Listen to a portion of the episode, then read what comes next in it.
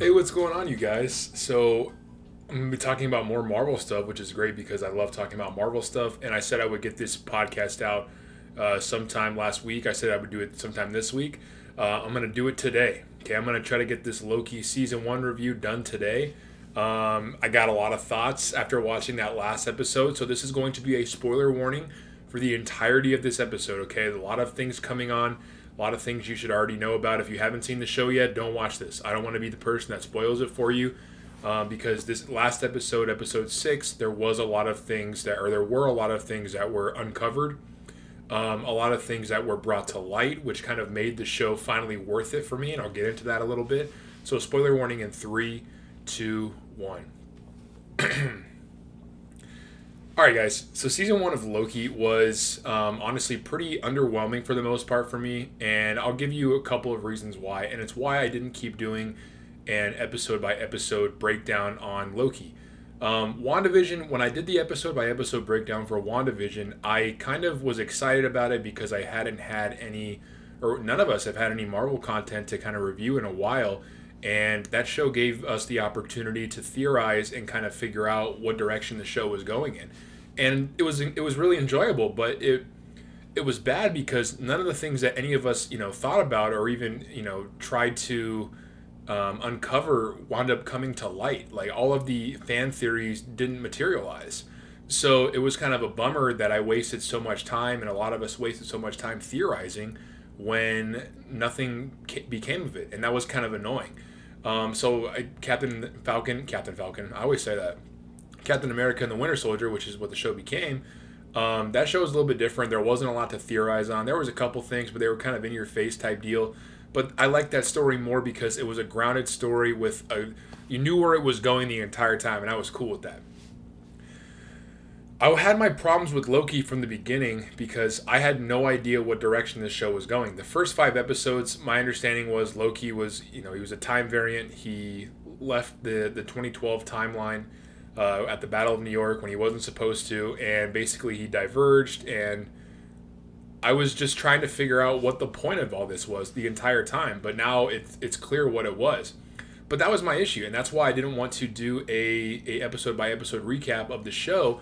I didn't want to get into the headspace of doing what I did with WandaVision before when I was theorizing and trying to think of every possible outcome that could happen on the show. And I was really afraid that you know, I was going to dislike Loki as much as I wound up disliking WandaVision's conclusion simply because I was trying to, you know, make the show how I thought it should end as opposed to just watch the show and let the show tell me the story that it's meant to tell me.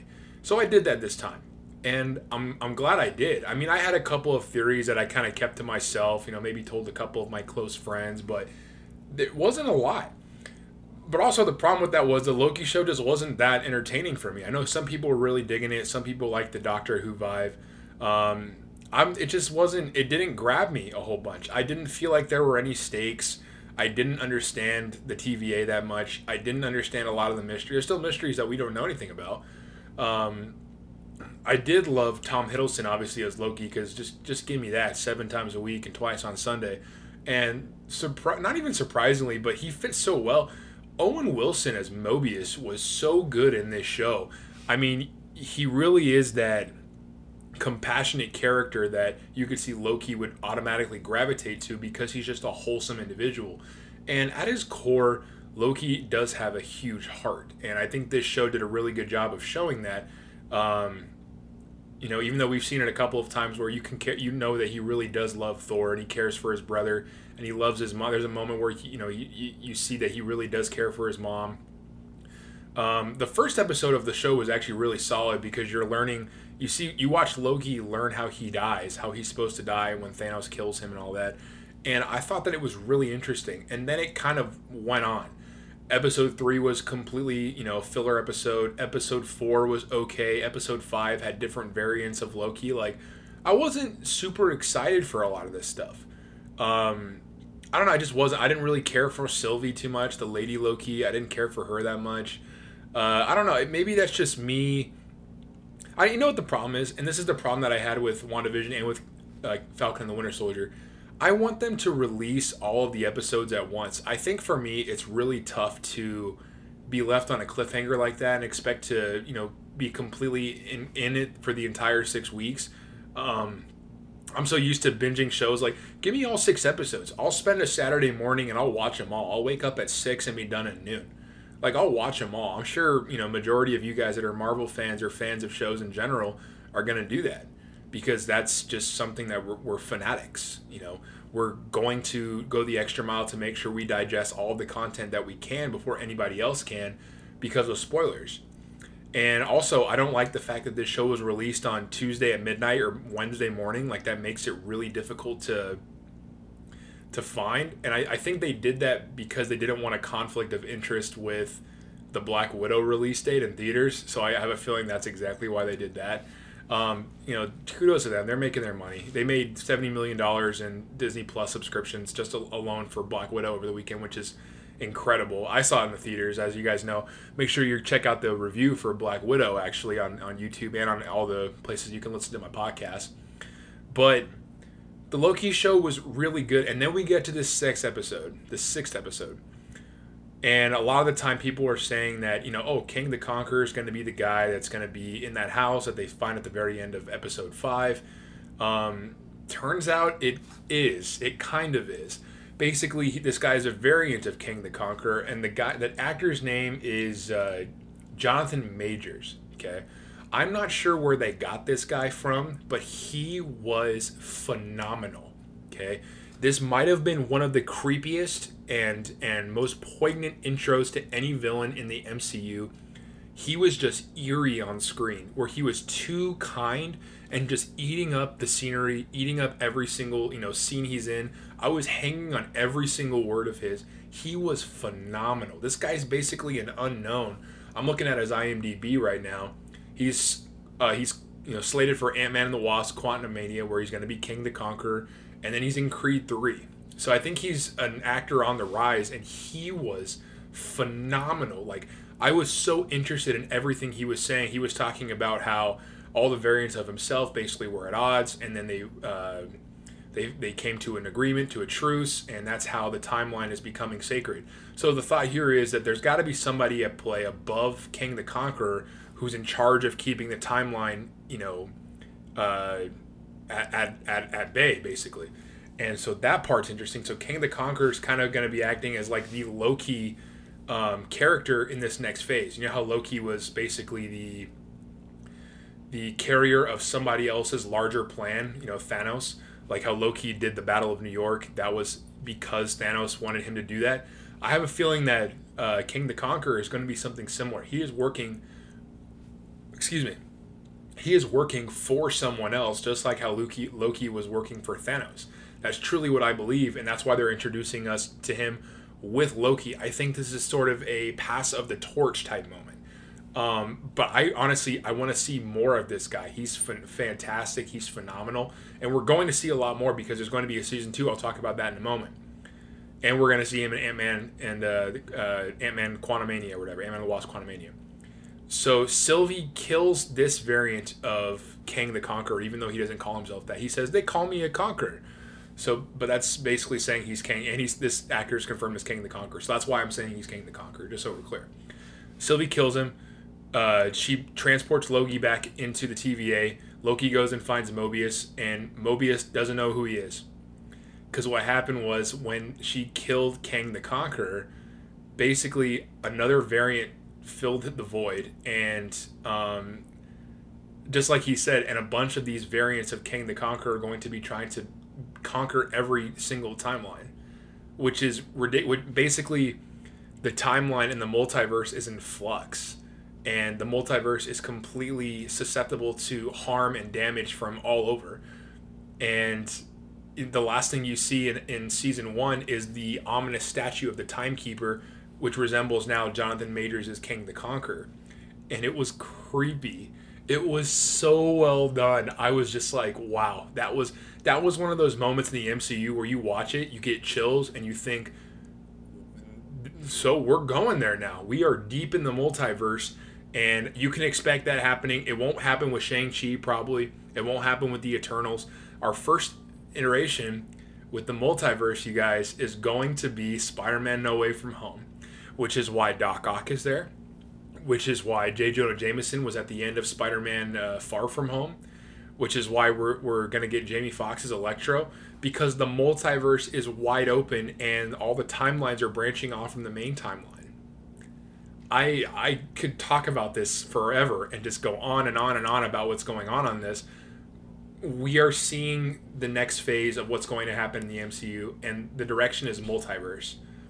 This confirms it, and this shows you every. This one episode shows you everything you need. It shows why we're going to the multiverse. Loki's variant. It's all because I read something today on Instagram. It's all because Hulk had to take the stairs that's why this is happening because he took the stairs. He hits Robert Downey Jr., who releases the the time stone, you know, the Tesseract goes to Loki. Loki goes in. So now the multiverse is screwed up because of that. So that moment in Endgame now is so crucial. That brief moment where Loki goes away, it's creating this whole new, you know, uh, I don't want to use the word timeline, but this new set of of uh, these new problems that all these new all these new MCU heroes are to have to be able to fight and and face and I just can't wait. You guys, there's a really good possibility now with all the rumors that we've heard and now this confirmation of the multiverse being in flux and you know the timeline being in disarray. We're going to get Tobey Maguire and Andrew Garfield and Tom Holland all on the same screen as the three Spider-Man that we've always known this is an, inter- an opportunity to bring the X-Men and the Fantastic Four into the MCU to bring in mutants because maybe in a different multi in a different universe there are mutants but in this current 616 earth or reality there are no mutants but now you can bring them in. This multiverse completely opens the door for everything. There's a possibility of secret wars where secret wars is basically different variants of different multiverses. They're fighting for supreme you know control of of the realm type deal. Um, the possibilities are completely endless, and I just I first of all I want to see more Jonathan Majors on screen. That guy's phenomenal, amazing actor. I just he plays such a he remind if you've ever watched Better Call Saul, he reminded me of Tony Dalton's uh, uh, uh, Lalo Salamanca. He's kind of he's you can tell he's evil and benevolent, but he has like a smirky attitude to him the whole time, which are the the scariest villains.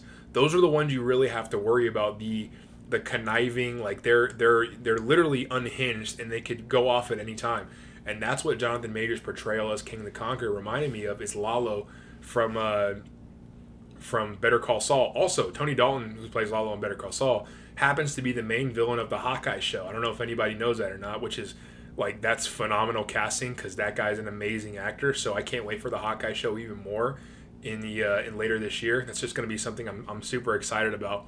But the possibilities of this multiverse are so endless, and I don't even know to, where to begin. And then at the end of season one, uh, you know, the trailers for episode six, you see that season two confirmed, and everyone's like, "Oh, I don't understand how it's gonna work." I know how it's gonna work. Basically, like all they're gonna it's they're they're going to somehow you know confront Jonathan Majors within this multiverse, and uh, no, no, let me let me let me backtrack. Tom Hiddleston was also confirmed for Doctor Strange in the Multiverse of Madness which means Loki will be there too. Which means that season two of Loki will happen after the events of Doctor Strange in the Multiverse of Madness, which is exciting. Which means that there by then a lot of the multiverse will probably be figured out and it'll be fixed. But then the TVA is going to have to learn how to deal with all that, and that's when we'll probably see the big bag that it's in fr- that is ahead of Kang the Conqueror. And I'm I'm curious who it's going to be. My buddy says it's going to be Galactus. I don't know if Galactus is going to be in there yet. It's a possibility. Um, if they're doing a Secret War storyline, there's a good chance it'll be Doom, because Doom, I guess, is the main is the center of the Secret Wars, with Kang the Conqueror kind of being his sidekick. That would be phenomenal. Uh, honestly, the possibilities are kind of endless, and I just need more Marvel content so I can fill in the gaps. Uh, but yeah, it's it's exciting stuff, and I can't wait to you know talk about more. If i missed anything in the review please let me know. Um, i'm doing this without a script obviously. I'm just kind of speaking off the cuff and, and, and saying things as they come into my big head. Um, but i'm excited you guys. I love every second of this. I'm so glad that marvel content is back. When you didn't have it for a year and a half and now we have something almost every single week i love it. And i loved this final episode. I didn't care for the first five episodes as much. Not a huge fan I think a lot of that is because it, they're making me wait six weeks, and I'm not a very patient individual when I'm waiting for a lot of my content. Um, but this was great, and uh, I'm really excited. And as always, you guys, I need you guys to please like, share, and subscribe the podcast. Like, share, and subscribe the YouTube channel. Um, really appreciate it. Does a does me a big help. I can only go so far as to, you know, make sure that my my my words getting out there. But if you like what you hear and you want to hear more, check out some of my other videos. Check out my Black Widow uh, uh, review. Check out my my Pixar uh, rankings. I have a uh, Star Wars rankings, all kinds of good stuff, you guys, and more stuff coming this summer. Um, I'm just really, if you can't tell, I'm just super geeked up. But uh, and uh, I think that's that's pretty much all I got. You know, that's all I got. It's a nice little short condensed pod for you guys today, and want to say thank you. And as always, peace and love. All right, bye.